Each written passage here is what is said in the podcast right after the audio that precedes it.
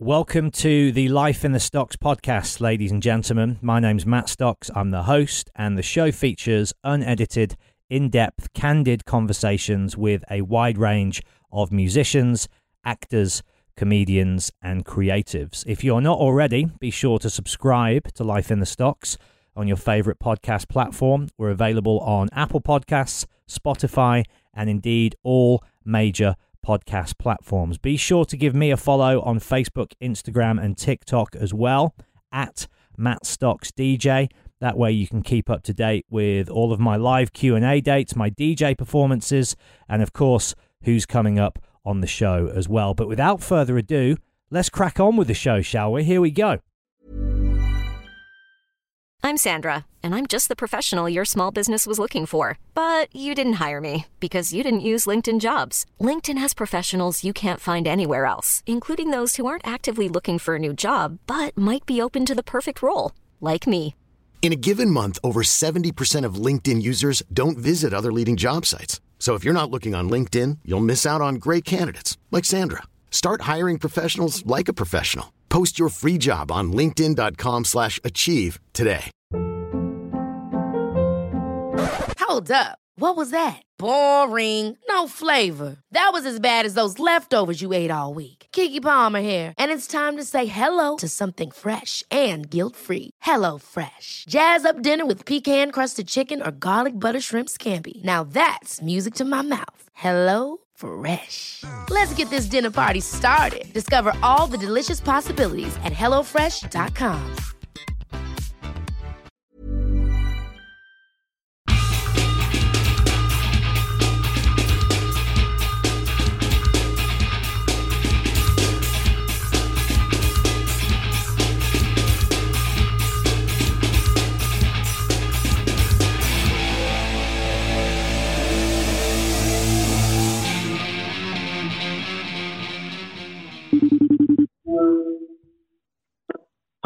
Simon Young.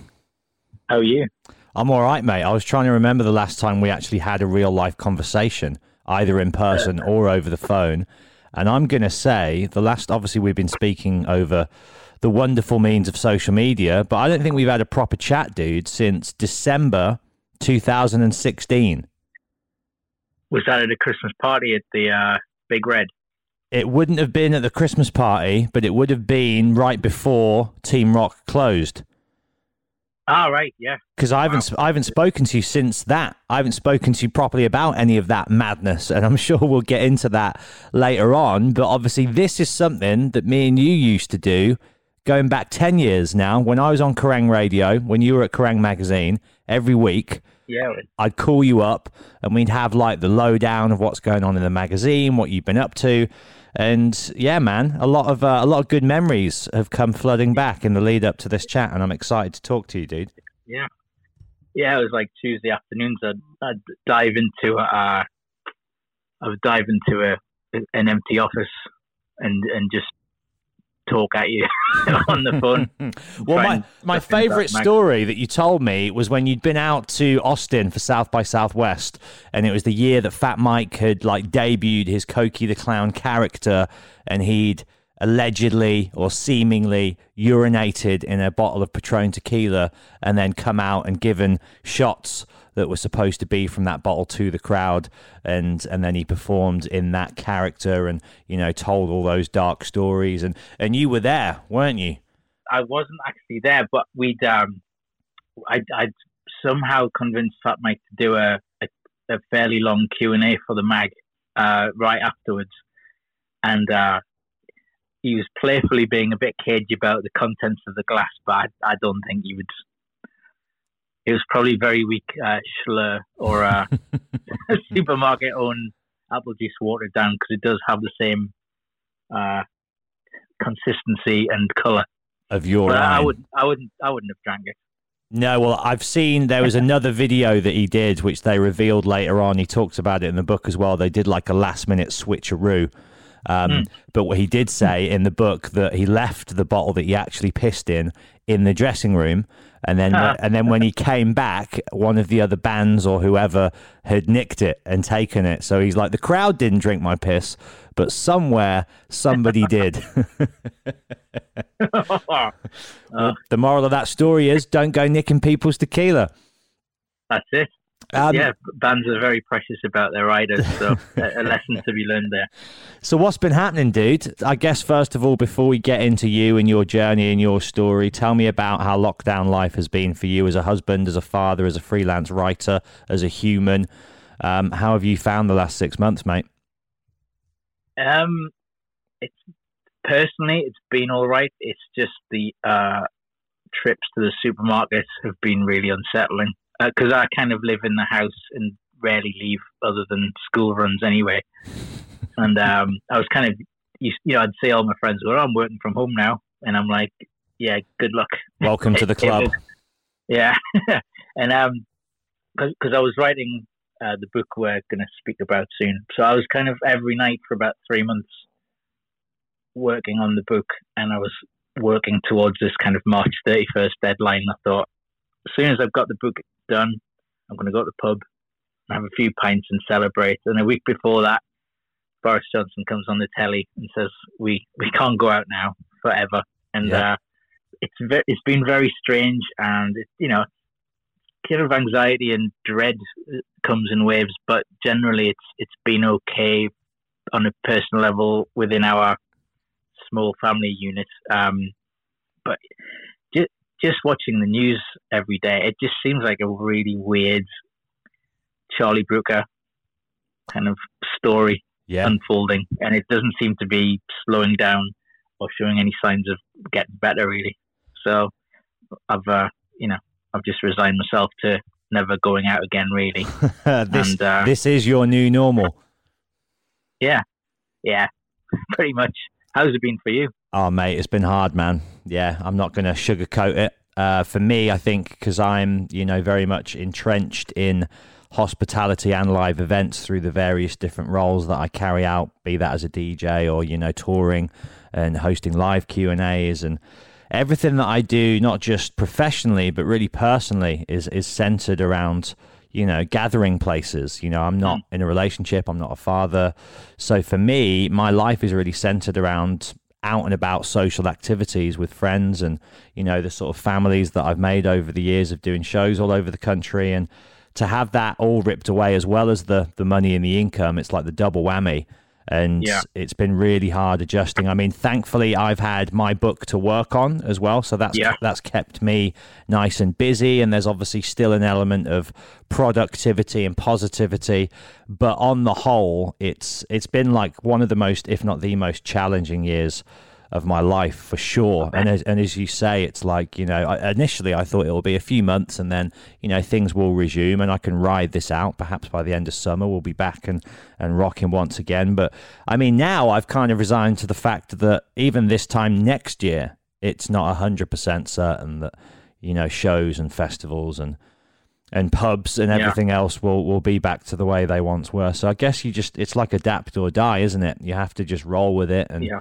yeah and crack yeah. on. So, dude, your yeah. first job in the industry was it working for Kerrang magazine? Was that your salubrious start in the uh, the world of the music magazine, industry and yeah, journalism? Magazine wise, yeah. Um, I so I I came to London to study film studies and communication studies at Middlesex in '94, and I picked a London. I went through clearing because uh, I didn't apply myself in the two years leading up to that, but I picked a, a London-based uh, seat of education um, purely on the fact I could go to gigs because not at that time not many bands that I wanted to see really came to Newcastle, and uh, I, I never got away with fake IDs and stuff because I was quite baby faced at the time. so, it, dude, you still are. Only... You don't age.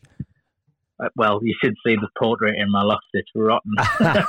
Dorian. but uh, yeah, yeah, yeah. But, but there's, I, I could like the last gig I saw in Newcastle before moving down to London was um, Pantera at the City Hall in Newcastle. Wow. And Understand supported them, and I was more into Understand, and I think that really pushed me towards the sort of more post-hardcore end of music that I, I listened to more or less ever since and uh, the power kept cutting out at the city hall, and I got my tenner back, which uh, was fantastic. So I was on my way to London, and uh, after my degree, well, during my degree, I uh, I became the music editor of uh, the Planet magazine. For, it was the free student newspaper at uh, Middlesex University, and I was the sole music writer. So I was basically I did did everything myself for that part of the mag, and um, in the uh, Kerbdog was the first band I ever interviewed.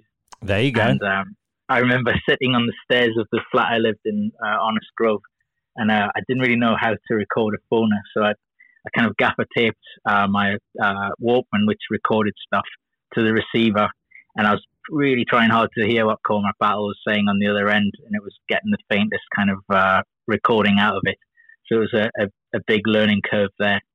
But it was about a year after um, university that I I moved back to Newcastle for a few months just to try and see what I could get with a fairly useless degree. And um, I went back to London to work as a runner for a post production company. And um, I was working a lot of night shifts. And uh, there was nothing to do other than get the odd coffee here and there. So I started doing a fanzine. And then I bumped into Phil Alexander at Kerrang lots of gigs. And I eventually plucked up the courage to hand him a, a copy of it. And then not not long afterwards, I was offered some work experience and did that and never really left. So when you say you noticed Phil Alexander, who for those people listening who don't know, he's like the editor in chief. Is that his role still now? Yeah. Yeah. Um, How did you know he who like, he was? Just from his picture in uh, Kerrang, or from his picture in Kerrang, and um, he used to present uh, Raw Power, um, right? Which was like the if you didn't have satellite TV, it was basically the only hour of music videos you could get in the early '90s and stuff. So and um, yeah, he he was he was always he was always very approachable and um, yeah, I just said oh, I've done a fanzine and here you go. Oh, and do you remember in the the Kerrang magazine used to be um a little uh sort of on, on the masthead page there'd be a little thing called stimulants where it's like this magazine was made with the following stimulants and it would list like stuff they'd been to and seen and just little shout outs to things. And um, there was a little picture of my fanzine nice. in one issue. What, was, what was that like, called? Uh, called "Hit the Guy with Glasses." so have you always you've always worn glasses? Then that's always been your look. Uh, since uh, I, I, don't know what year they call it now, but since Top Infants, the the, the year before first year junior, right, I, I wore right. glasses, and uh, yeah, it was named after the Voodoo Glow Skull song. And what was the content of it? It was Q and A's. Um, my friend Nick, who who sadly passed away this year, um, he he did some uh, interviews with like uh, Cherry and Daddies. I did stuff with uh, I, I, did like live reviews of like A and Rocket from the Crypt and Foo Fighters, and there was. Uh, so this is 96, 97. This it would have been a bit later than that. Actually, I'm trying to think when it would have been. So, ninety eight. Right. Um, there was a, a, huge interview with uh, Pete from Groop Dogdrill, um, who I adored then and still adore now, and um, it was that that took up a lot of the stuff uh, in the in the issue and things like that. And there was a picture of uh, Michael Douglas from falling down on the cover. It was just a very cut and paste job done at the uh, one of my boss's desks at work because no one was there apart from me and a few other tape ops and stuff at three in the morning. And, and how, uh, how many really issues did you do? Was it just like a singular one-off thing, and then you got in the door it, at Kerrang and you're it, off? Yeah, it was. I did one print one. I think I printed about thirty copies and sold about two and gave the rest away. and um, yeah, then I had this idea to do it on uh, the internet, which was this new cool thing happening. Yeah. And um, but then I, I got offered some work experience, and a few months later, um, Ashley Bird said, "Oh, we need someone to file some uh, photos for a, a, few weeks. Um, do you want to?" This was at uh, Cable's last gig at Dingwalls. I bumped into him, and uh, he said, "Yeah, we need someone to do some filing and stuff. Uh, are you up for it?" And I was, I was kind of went straight to the office before I gave him an answer, and uh, I just kind of just hung around, you know, made tea and made myself useful, and uh, yeah. So the first issue uh, I wrote for would have been around May or June of '99. I think it had either Chino or uh, Serj Tankian on the cover, and I did a little column about funny websites. It's funny, isn't it? Because when we were obviously you started a little bit before me, but it was still the case when I started out. Is you know you turn up as you say you got like a week work experience is how it starts, and then if you get on well and you work hard, you just kind of linger, don't you? And, Yeah. and then there's new jobs to be doing all the time, and then the longer you stay, the more responsibilities you get, the more you learn, and then eventually. If you're good and they like you and you fit in and everything, then uh, you know a position comes up and you're off. And I, w- I wonder Yeah. whether it's still the same now. And I wonder because I've noticed, I don't know whether you've noticed this as well, I've noticed that there was a lot more working class people in the, the music industry when, when we were doing our thing. And it seems like now it's so unaffordable for anybody from a less privileged background to be in London and working for free that it seems like that door is shut to a lot of people from a certain background. I don't know whether you've ever thought about that or noticed that, but I do seem to see like the younger people that are starting out in the industry have clearly got a bit more of a, uh, you know, a bank balance rolling them from the family, which is obviously a great position to be Oh, in if you're in it. Yeah, I've often wondered how, like, especially now, people who do like internships and stuff survive, especially in London, because even with you know a proper salary and stuff, it was hard enough. But Yeah. um, yeah, at the time I was doing odd shifts at the local pub and things, and just hustling, you know, see what I could do to just make money. But when I started again in the June, I was um, I started doing the letters page and just bits and pieces, and, and it was kind of just given like a, a weekly wage. And I, I went to literally every gig I could possibly go to.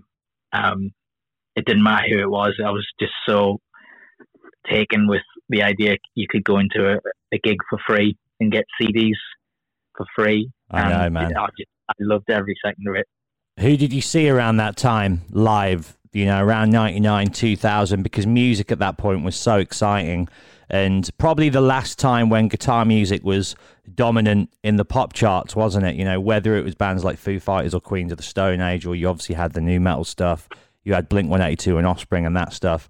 For me, that seemed like the last hurrah for guitar music. And obviously, you had so many incredible bands just coming up and starting out as well. Do any spring to mind, like iconic shows around London from the I- turn of the millennium?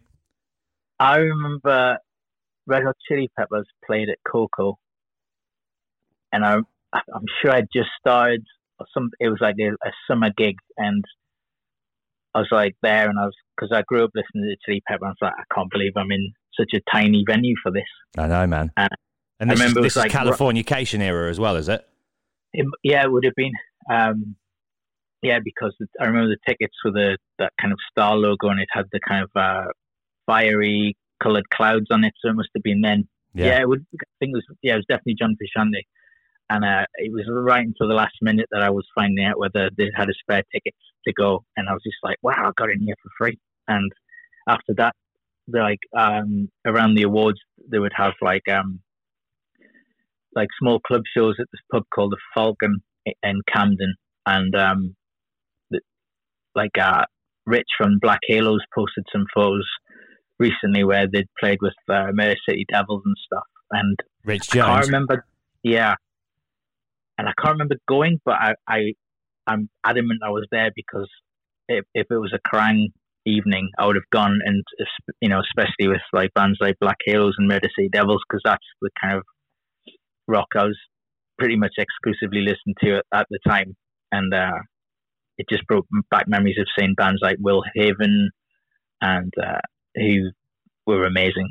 Uh, you know, it's just the back room of a pub Yeah, and then yeah, you'd yeah. have people like Derrick from Sepultura hanging out because it would be like the days leading up to the Kerrang Awards. So everybody was in town and everyone was just hanging out, and it was just like I didn't know what to do with myself. It was just such a an amazing start to what became quite a, a long career. Well, there's a moment in, in the book that I've been writing where Eugene from Gogol Bordello talks about a similar experience when he lands in New York. And he says it's like he went from looking at the books on his shelf to being a- character inside the pages.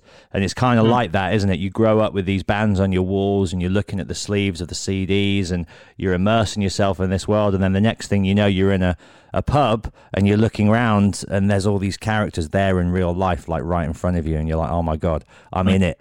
It's happening. What, Yeah. what was your first big press trip, like when you went abroad somewhere to do a feature story? What was the first really exciting adventure that springs to mind in that regard? Um, I remember quite early on, I was sent to cover Iron Maiden in um, France because uh, Bruce had, it was the first sort of tour with Bruce since he rejoined and stuff. And I, I like Maiden were my first band I got into seriously, and um, I just like my mind went blank for a split second before the interview because I was just like I was sitting in a van with Bruce Dickinson and Steve Harris, and I was just like, oh God, yeah. There's people I've had posters on my wall since I was 12, and um, you know, I'm getting to talk to them before they do a huge gig, and uh, but they were brilliant, and I got to interview them more and more over the years, and they've, they've always been very kind and generous, and uh, but that was the, I can't believe I'm doing this type job, and I can't believe I'm being trusted to get, you know, the cover story. That's an exciting moment, isn't it? I've I've Yeah. never I've never done a cover story, and I can only imagine the the excitement, the trepidation, like everything all in one. The pressure's on, isn't it? And it's Yeah. how many words generally is a cover story? 6,000, 5,000? But uh, it, it would, I think it would have been about three thousand Right. ish. But then it was like there was like an all star Q and A where uh, people like Kerry King and Chino Moreno had submitted questions to ask the band, so I had to do that as part of the feature. But part like for a bit of background flavor, um, Bruce Dickinson was uh, flying this. Um, it was like an I think it was like an eight seater Cessna, which they called the Bruce Goose, and he would fly it was either all of the band or the majority of uh, the band plus their manager Rod over the channel and stuff to these gigs. But I got to fly with them from uh, France to I'm not sure if it was Belgium or maybe in Holland, and it was like it was only a, a, short jump, but um that was that was really surreal. And I'd have like Nicko McBrain was doing this kind of blog, you know, just quite you know early on for 2000 and stuff. It was uh, Yeah, yeah, yeah. the curve. And he just said, "Oh, do you want to read that and tell me if you, you know, tell me if there's any spelling mistakes and stuff?" And it was, that was just weird. Just helping like, him edit. Love it. Yeah, and I was like, "This is, this is surreal." And you know, if I said to my friends what had just happened that weekend, no one would believe me. But luckily, there's a, a few photographs floating around. Uh, it, yeah, but ju- just talking about it now, it just makes me realize how incredibly lucky I was to get those kind of jobs to begin with. You know, How many years it were you was- there, dude? You were there a long time, right? Like, was it almost 20 years? so it was 99 to must have been 2014 so it was a good 14 years then i left to do uh, some to uh, produce the rock show at dan carter at radio one Yep.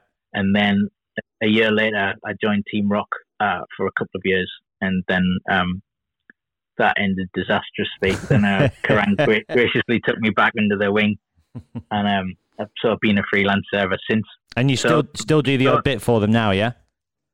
Yeah, um, yeah, I've, I've been doing uh, a lot of online stuff for them. Um, just since COVID, they've kind of uh, postponed production of the magazine and just concentrate on digital uh, until it's kind of blown over. And we'll see when And, um, is. Yeah, but um, they, they, they're still doing like uh, you know online. They're, they're kind of doing like cover features and stuff. Like there's a big read every Wednesday and stuff. So it's you know it's business as usual. It's just in a different format. And uh, what they've been doing recently, recently is really cool. What were the Kerrang Well, offices like back in the day? Tell me about some Back in shena- the day? sh- back back in the day. What shenanigans on a typical afternoon or night, perhaps, or morning even? you know, because that was a time when you know hedonism was still rife in not just the music industry with the bands, but with you know the pluggers, the publicists. Certainly, there was a little bit of that at Kerrang Radio, not a lot, because everybody there was kind of like a little bit older and more sensible by the time I joined. Um, but I know the magazine, and there's a few journalists that spring to mind. You don't have to necessarily name any, but I, I gather that there was quite a, uh, you know, an appetite for alcohol and various other things at that time with a few of the people working there. Was it kind of like a pretty fucking rock and roll space day to day? Obviously, you're getting the work done as well, but what was going on? Um, in the office, it was very much heads down, you know, because of the the pressure of hitting deadlines and stuff. But you know, when you went out, you know, there was always beers on the go and stuff like that. But um, you know, this so long ago. After six o'clock, people would be like smoking cigarettes out of the window. You know, obviously flying in the face of uh, building rules. But um, but yeah, it was like it was a very fun place to work, but it was very serious at the same time. And if you know, if you know, you you had to get the work done, and uh, but you know, there was I, I can't remember any kind of Hunter S. Thompson kind of uh, shenanigans, but you know, I was very green and naive. So, what about bands coming in? Uh, were there any bands that were out of their minds? Did you see any eccentric behaviour from musicians that were paying the the offices a well, visit? I, I missed I missed the Wild Hearts by ooh, I don't know. It must have been about eight years or something when they came to uh, voice their uh, grievances dismay over uh, a news story and trash the office. So we never had that. Um, I remember um, I, remember feeling quite weirded out by uh, David Draiman wanted to. He was really annoyed about something I'd written in a feature because he was like he had been drinking vodka and he was trying to smash a bottle of vodka in, in a backstage um, in a dressing room and like they were supporting Manson and uh, they, he was trying to smash just just for fun uh, smash a a very heavy like Absolut vodka kind of bottle and um, I just mentioned that he was in like an alcohol stupor. Yeah. And he's trying and failing to smash this bottle and he could not and he's wearing the biggest boots you'd ever seen. So I'd poked fun at that, and he, it was backstage at possibly Milton Keynes at an Ozzfest, and he had a word beforehand, and then I was asked to go and get some more quotes from him for something else, and I was like, I can't do it. He's he put the shit right up me because he's you know, he's, he's quite you know, I I I look twelve, and when when there's adults around, I feel quite young, and I was like, I can't do that. So Ian Winwood graciously stepped in and uh, got the uh, the quotes for me, but you know, because you hear a lot about journalists, you know, having real run-ins with people they've written about, but it's never really happened with me because I just I, I, was I was never that kind of writer. Yeah. To, to wind people up. You yeah, know, Ian Winwood who Ian Winwood's your guy, isn't he? A boxing match by Chad Kroeger. None of that ever happened to me. I was more like the one who would just be just write daft stuff and do the more fun kind of features in, in the magazine and leave the serious stuff to Paul Brannigan and Tom Bryant and Ian Winwood, that kind of stuff. what about the Kerrang Awards? That must have seen well. some shenanigans over the years. I only got to go really to to one or two. I remember one year I got to present Jared Leto in 30 Seconds to Mars with the Best Single Award, but even then, this was 2011, I think. Even then, it was starting to get a bit tamer. I could sort of sense, but you know, I imagine in those early years of the noughties, there was probably still a bit of rock and roll hedonism going on, right? Oh, there was. It, it was messy. I remember that the first one was. I, am trying to remember how far into it when um, was it Britt Ekland broke her ankle I think she, I, think it was Britt Ekland. She slipped on some fruit that a band had thrown towards the stage, and she fell over and, and done a leg in and like Slipknot were there, and they. I'm sure they set fire to a table. They were doing all the most Slipknot things you could imagine during the ceremony. And um, then uh, I interviewed Clown backstage because they'd won something. I think this was around Iowa, perhaps.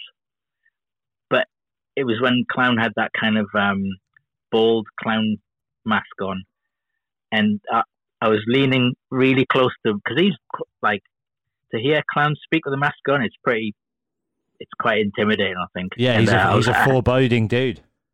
And I, and I was leaning close to him and getting the coat and like someone went past and went, "Oh, you were you weren't scared of him. You were really close to him when he was like shouting." Basically, I was like, I was trying to catch what he was saying because it was quite muffled. but like the but the early the early awards, uh, like from what I remember, a few of the earlier ones, um, I cannot remember the name of the hotel, but it would be the ones where a lot of bands would stay. And um, K West. No, no, it was it was Columbia. Much, it was much. Yes, Yeah. that's it. And it just piling in, and everyone just taking the mick out of the, not not out of the bar staff, but just people clearly weren't staying in the hotel and were just there to carry on drinking. and, And, you've got you know, one just- night porter on their own, like fucking hell.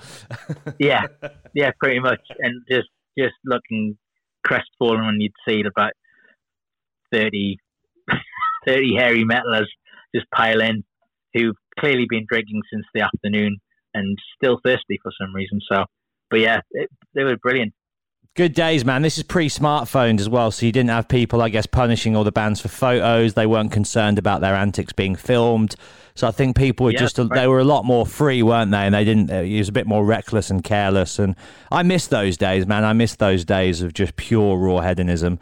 But I guess, you know, the world is progressing, isn't it? And civilizing. And we have to just accept that and and go along with it. I want to ask you a couple more Kerrang bits before we move forward, Sure. mate. Um, do, Yeah. do any major mishaps or nightmare scenarios spring to mind where shit just went wrong? You know, where the feature was the hardest, most stressful experience to get done. Perhaps you lost the recording or just, you know, whatever series of events went down. Are there any major journalist nightmares that you could share to reassure everybody Um, out there that it happens to the best of us? There was, yeah, it was. There was a really uh, like. So I went out to Spain with Scarlet Page to do Deftones for a cover feature, and there was this up and coming band called Linkin Park uh, on the bill, and um, they got like a two pager out of it, and then pretty, I think it was like after they um because that, that that tour wound its way around to like I'm sure it's like the London Arena in the Docklands area, and uh, they were cover stars, obviously. Um, so I went back. This was around 9/11. Uh, Paul Harris covered Linkin Park on that tour, and they went from like London to Manchester. And it just the atmosphere is really weird, obviously, because you know it's such a, a world changing event, and no one really knew what to do, or you know, it's just a very un- a lot of uncertainty and stuff. And um, I don't know, it just knocked me off my stride, and I just could like I I must have written that cover feature a few times, and it was probably awful each time. There's just certain times when you just can't get your your act together, and Yeah. I just remember thinking, I don't know if I'm ever going to get any more work after this because it was such a big job, and I just messed it up, and I don't know why. I just lost my my mojo. Um, but after that, I kind of righted myself. But I, I did wonder if that was the last piece of work I'd ever do for Kerrang because it was I just could not get the tone right for some reason. Yeah, there's there's there's stress that is involved with with writing. I think, like you know, if it's a simple review or a list or a countdown or feature something like that, then you know you can kind of knock that out fairly fairly easily. But sometimes when you're trying to, if you're a real journalist and you're really trying to capture the heart of the piece, as you say, sometimes life can be distracting. You're perhaps just not in your creative zone. And then added to that, the fact that this is like a major, well, it's the cover story. It's the most important thing in the whole magazine. And you're like, and a lot of travel is often involved, which often obviously involves little sleep. And so you couple all of that lack of sleep and stress, and it's high pressure shit, Yeah. isn't it? I don't think people sometimes really acknowledge that and i think people can sometimes take for granted that because the pay as well you know it's not like we're rolling in luxury is it in this line of work yeah, so or or, uh, or freebies at the moment. If if any uh, PRs would like to send any records my way. mate i can't forgot remember i can't remember the last Yeah. time i got a record literally in But- fact i tell you the last gift that i got was your book Oh, there you go. i've just You're welcome. I'm at chat. Well, I- would say chapter. They're not really chapters, are they? But you go through. Well, let's just jump in on the book now. So your new book is going to be out by the time this chat comes out. The book will be here. I think if not now, then in like a week or so. What's the official release date for the book, my friend?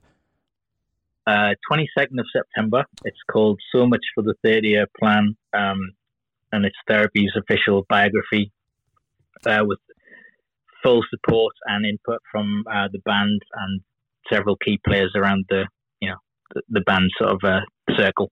And, um, and there's basically 30 chapters, isn't there? You go through year by year and, and yeah. just really detail in, in great detail the, the recording processes, the tour stories, creatively where the band was at, and you know it's it's not just the, the, the main three guys that are obviously now in the band. You've got past members in there as well. You've got producers.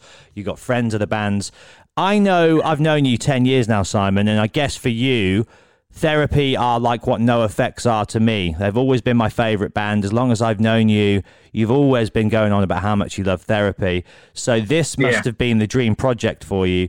Did you approach them? Did they approach you? How did the the concept come about as well to do like the full retrospective? Because in the book it seems to imply that initially the idea was going to be to do like something around the Troublegum era, right? But then to mark the anniversary, yeah. it's taken on you know the full retrospective approach. So, did you approach the band? Did they approach you? How did it come about? Well, the initial idea would have taken a lot less time and effort. but, um, so yeah, I mean, I've been interviewing um, Andy and Michael at, at least uh, for various uh, Kerrang um, features and news things and podcasts uh, since I started, really. Because um, I think they they had released uh, so much for the ten year plan, which is like a compilation in it must have been two thousand. Yeah, yeah, it would have been two thousand. So I've kind of done done lots of stuff with them over the years, and I was getting to that point in every freelance music journalist life where they're thinking, I should be writing a book now. I wonder what I could do. Yeah. And um, I just bought. There's the book series called Thirty Three and a Third, where it's like in depth looks at like specific albums and bands back catalogs. And uh, it was like the Fugazi one on, in on the Kill Taker, and I looked through their list of previous releases, and there was no mention of therapy. And um, I sent a text to Andy just saying, if I was to pitch for a book, um, and maybe do like Troublegum, uh, would you be up for doing interviews and stuff? You know, to uh, to give the the story more depth and and gravitas, and uh, they were all for it. And um, a little while later, he just said, uh, "Do you want to meet up and talk about doing like a full a full biography to come out for like around late 2020?" And um, I just met up with them and just went through everything, what we could do, and uh, they were on board, and uh, I, I, just somehow managed to get a, a Tom at uh, Jawbone Press to uh, agree to publish the book, and then, then I was off.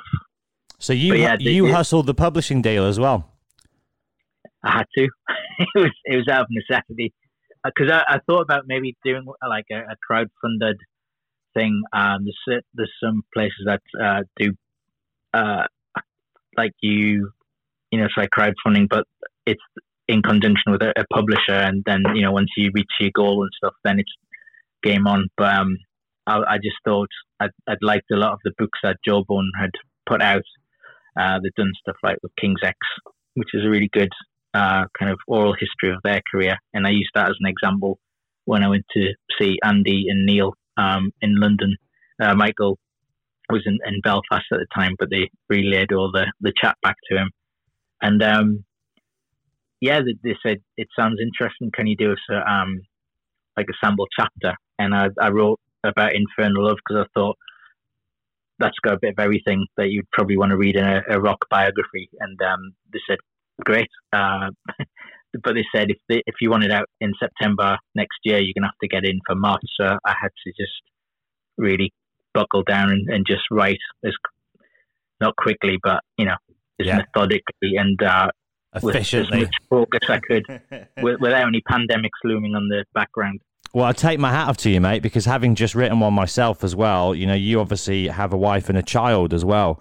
And I can't imagine how you balanced all of that time because when I was writing mine, I wrote mine in a really fast space of time because I was really up against the deadline. But I basically just woke up at 9 a.m.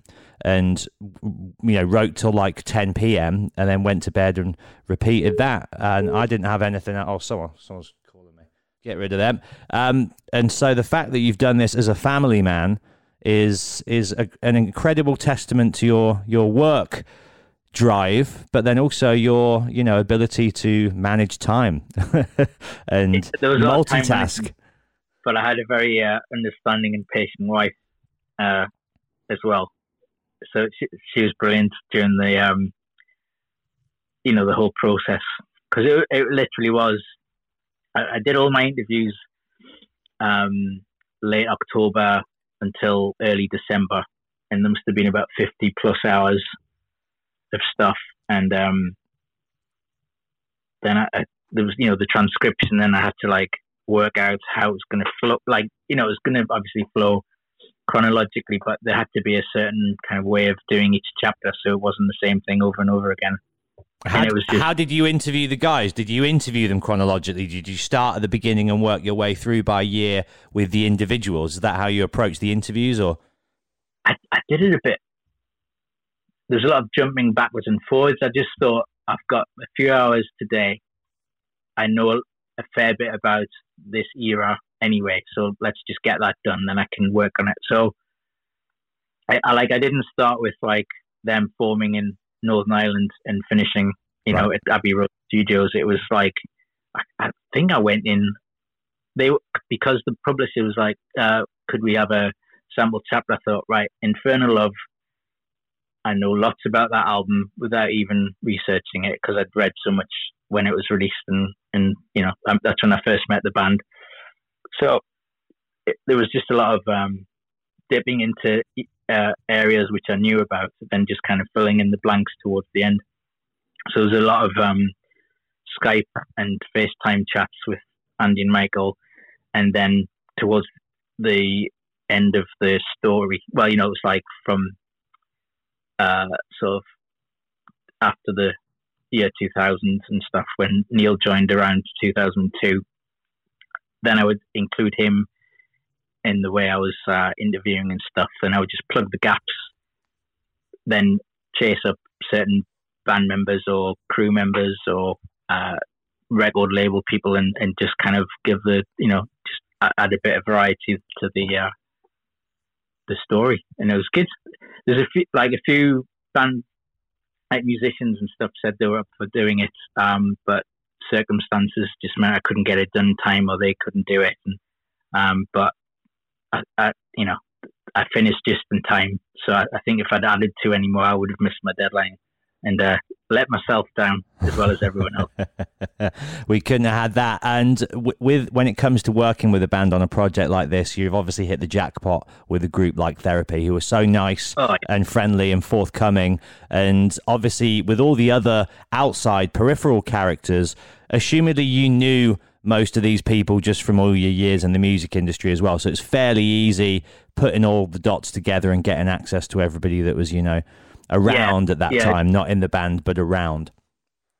Yeah, as as far as Facebook's books go, like the fact that I, you know, I know a lot of people in their circle and and people connected to them, and it was it was it was pretty straightforward. And I was really lucky that um the band have been very good at archiving all their gigs and releases, and you know, there was any detail I needed, I would give Michael a shout because he's he's kind of archived so much stuff that um it just made my job much easier.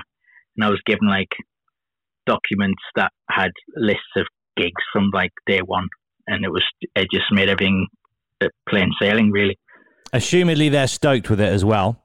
That would be the yeah, worst I, feeling in the world, right? Is you go, here's the book, guys, and they go, oh. uh, they, they've been really supportive. Um, I'd, I'd send like uh, rough drafts of chapters and stuff just to double check that you know the, the way I'd told their story was correct and stuff, and they'd you know come back with great stuff or um, could you add a little bit about this? And you know, it was, it was, a lot of collaboration going on, but I was just really lucky to have their support right the way through it.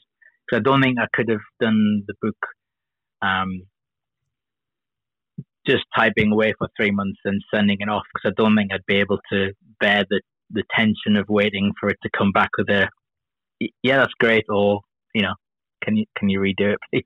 Oh mate, I can't imagine. Yeah, it would be crushing, wouldn't it? Just like every yeah. every minute that they're not replying, you're just like, why haven't they replied yet? Why haven't they replied yet?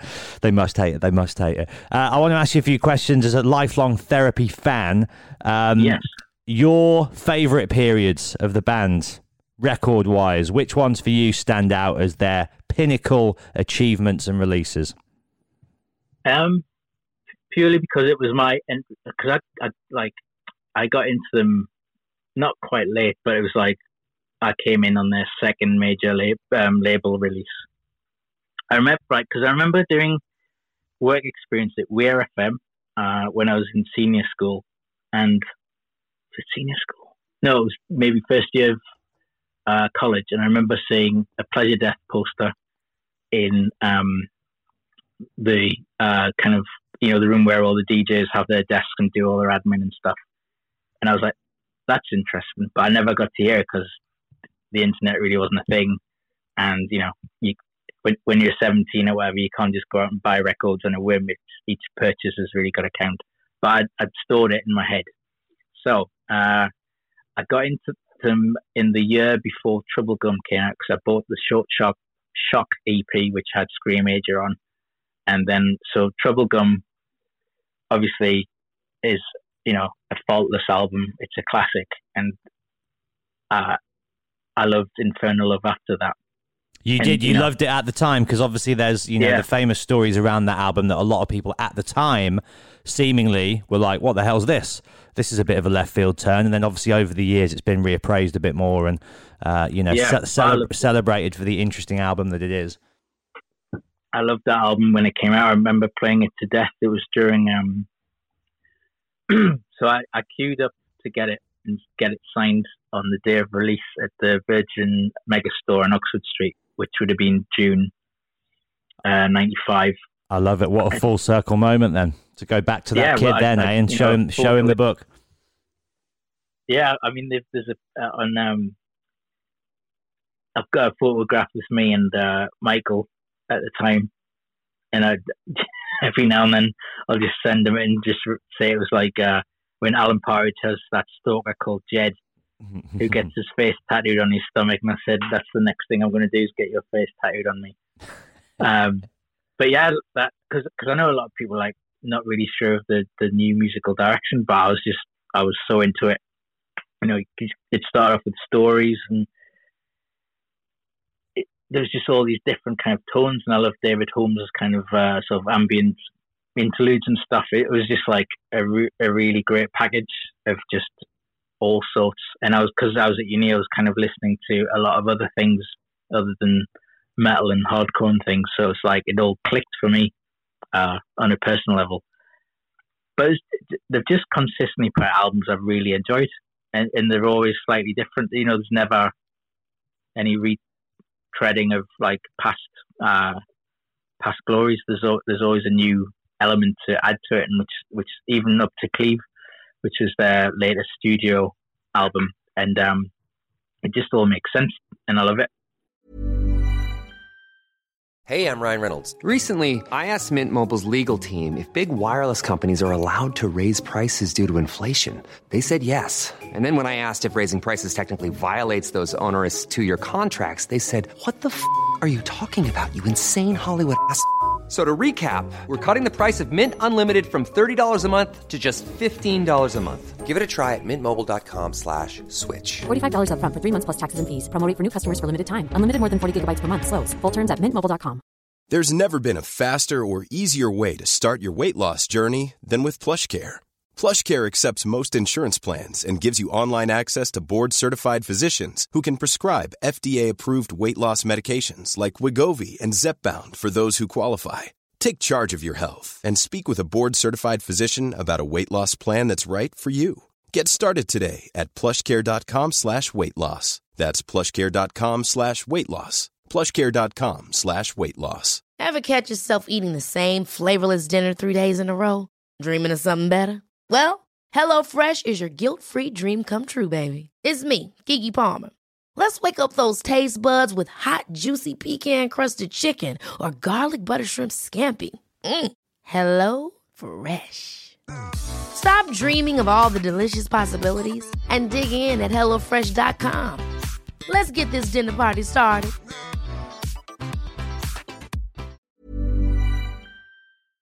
There's one And thing it- that it- I've always noticed about therapy as well, and Andy in particular, and that really comes across in this book, is he's such a student of all music, and he's got all these amazing reference points when he talks about his own music, and it's almost like he has this ability to step away from his own material and creations and go, well, yeah, this is our way of being like the Jesus Lizard or Rocket from the Crypt or Big hmm. Black or whoever. And he's always had this great encyclopedic knowledge of all music. And they clearly, when they're making albums, actively and consciously go, let's make this a riff like this, let's have a drum beat like that here.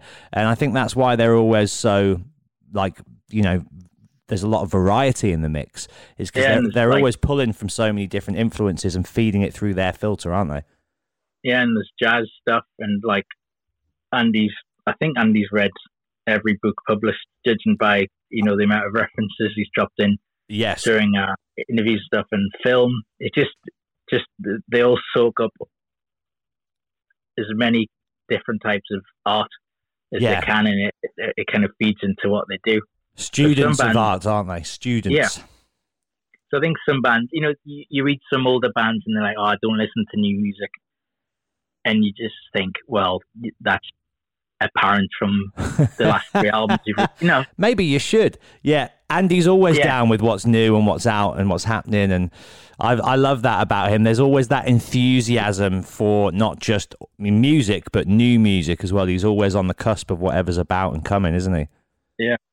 He was like telling me about Rainbow Grave um, with Johnny Doom and stuff. Yeah, yeah, yeah. Before I even read about them, and you know, I, I've kind of learned uh, there's kind of new strands of music that I hadn't really considered before, and I just found myself listening to stuff that he'd mentioned while I was working on the book. He's wearing a Rainbow Grave t shirt in the book in the final photo with the three of them outside Yeah. Abbey Road. I saw Yeah, that. I was like, wee, there he is, Johnny Doom. Yeah, yeah, so it's yeah, he's just he's always been into even through the years. You know, he's he, they always met like around Infernal Love and stuff. I remember Michael. It was either on Headbangers Ball or Raw Power. If, that was out then, my my years are muddled up. But they were saying you should all listen to the Prodigy because if you like rock, you'll love the Prodigy because the energies are the same. It's just played in a different way. And this was just before um, think either Music for the Jilted Generation had come out, or maybe Fat the Land was the next album, but it hadn't been released yet.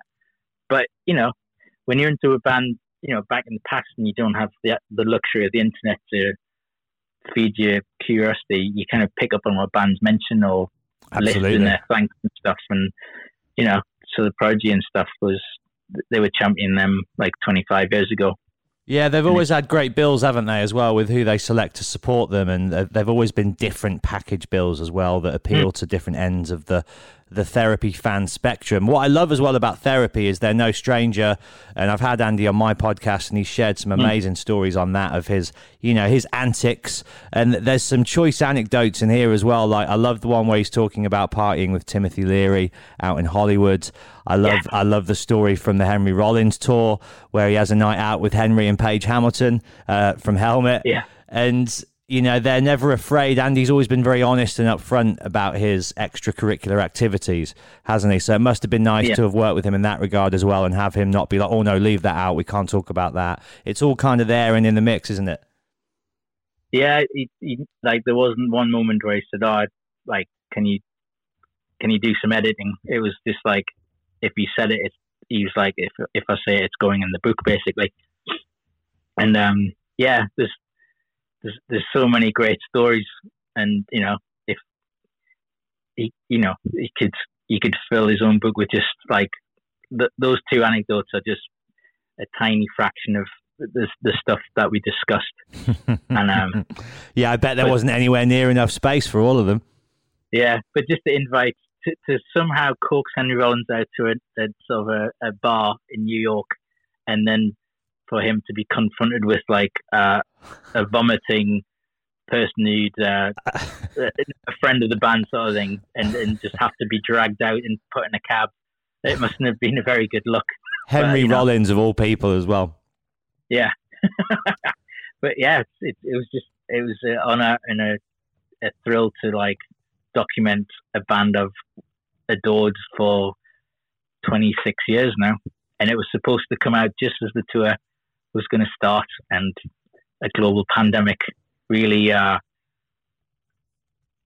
give an ironic sense to the title because their 30 year plan was absolutely scuppered. But, you know, fingers I crossed. didn't even think about it like that, but yeah, you're right. Uh, Did you have a launch? Yeah, was- did you have a launch event planned as well? Did you have a special doing occasion in the diary for the for the release?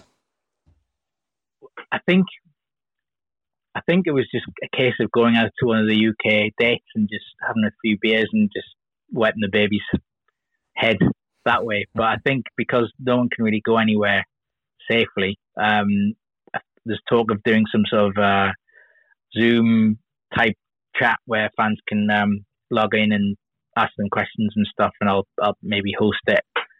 And uh, we'll talk about the book and things sort of around the, the release date. So it'll, be- it'll be marked in some way, but it'll um, have less of a a hangover the following day.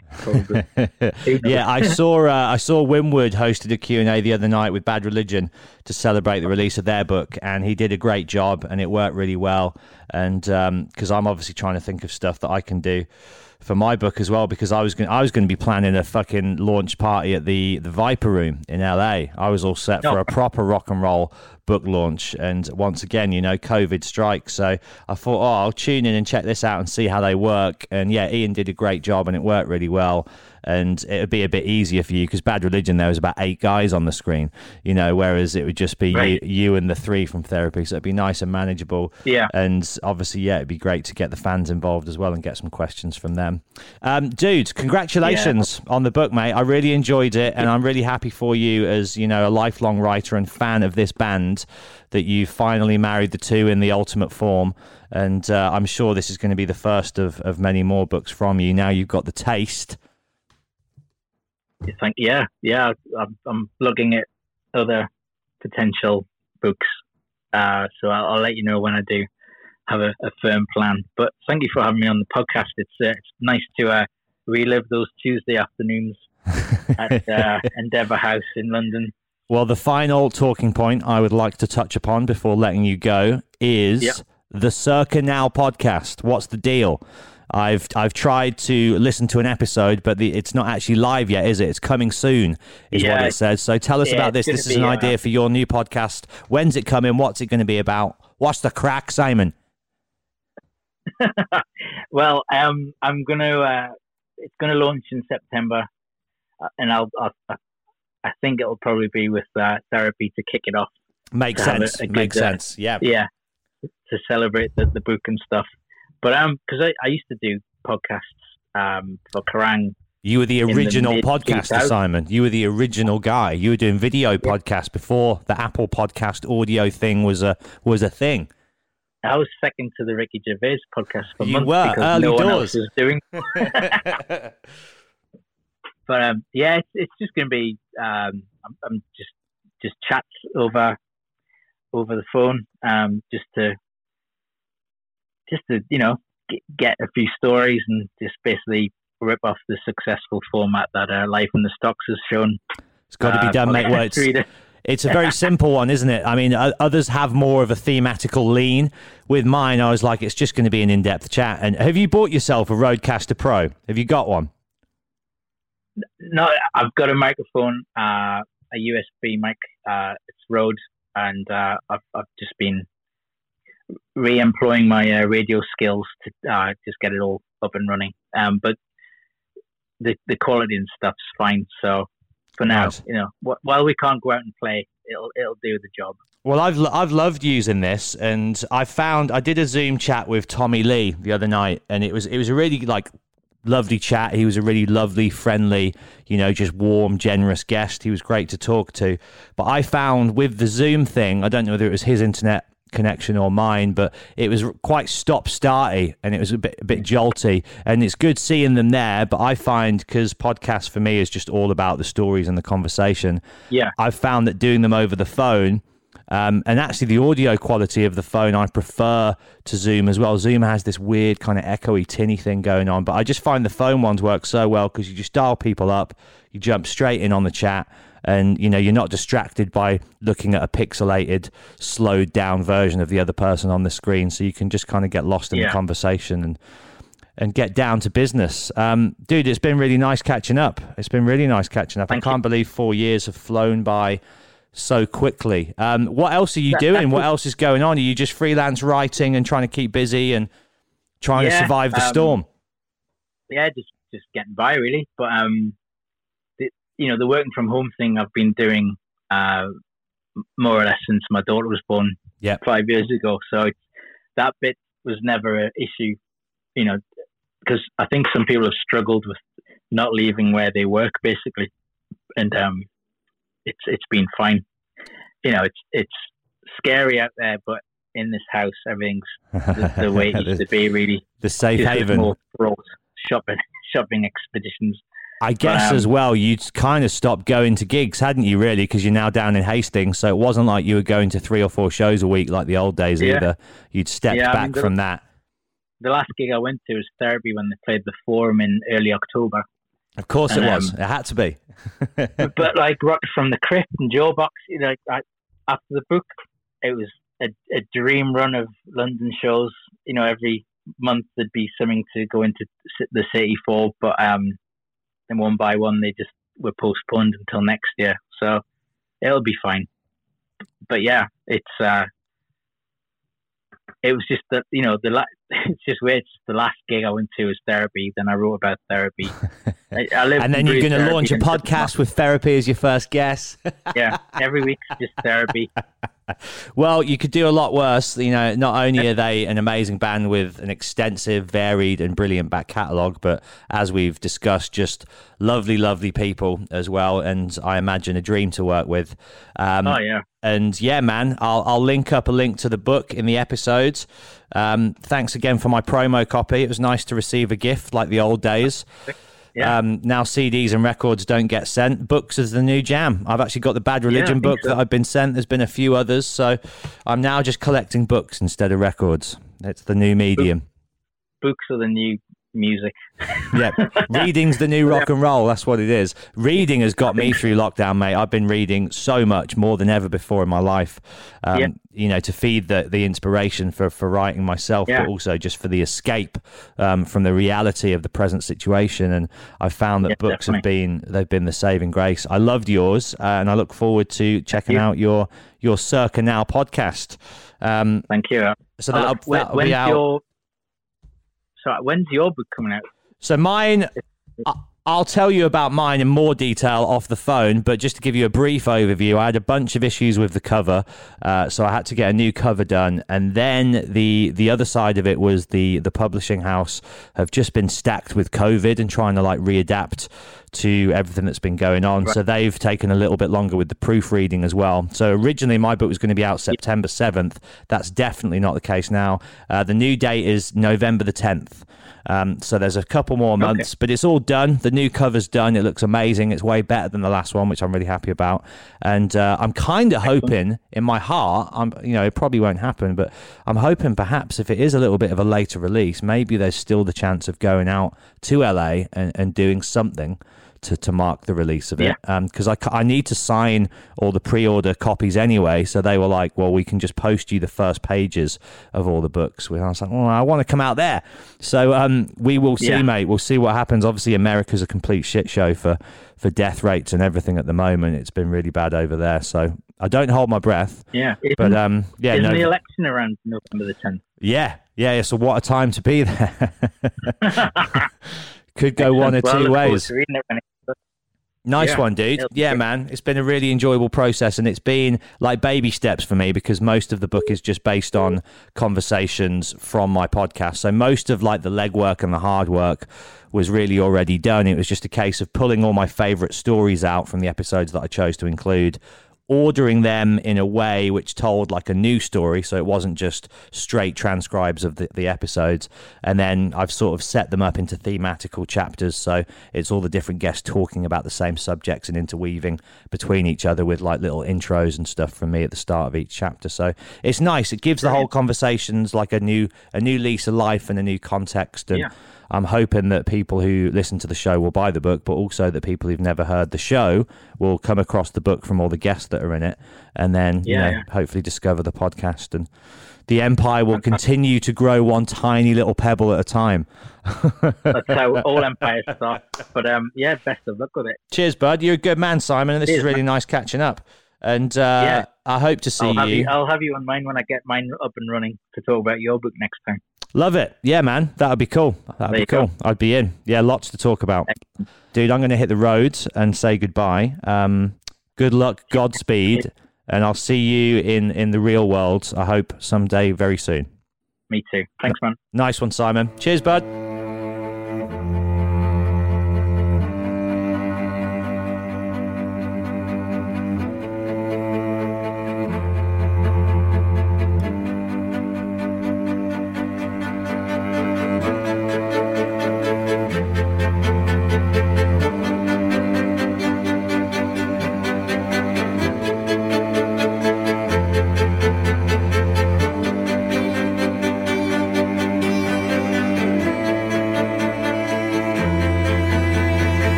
Planning for your next trip?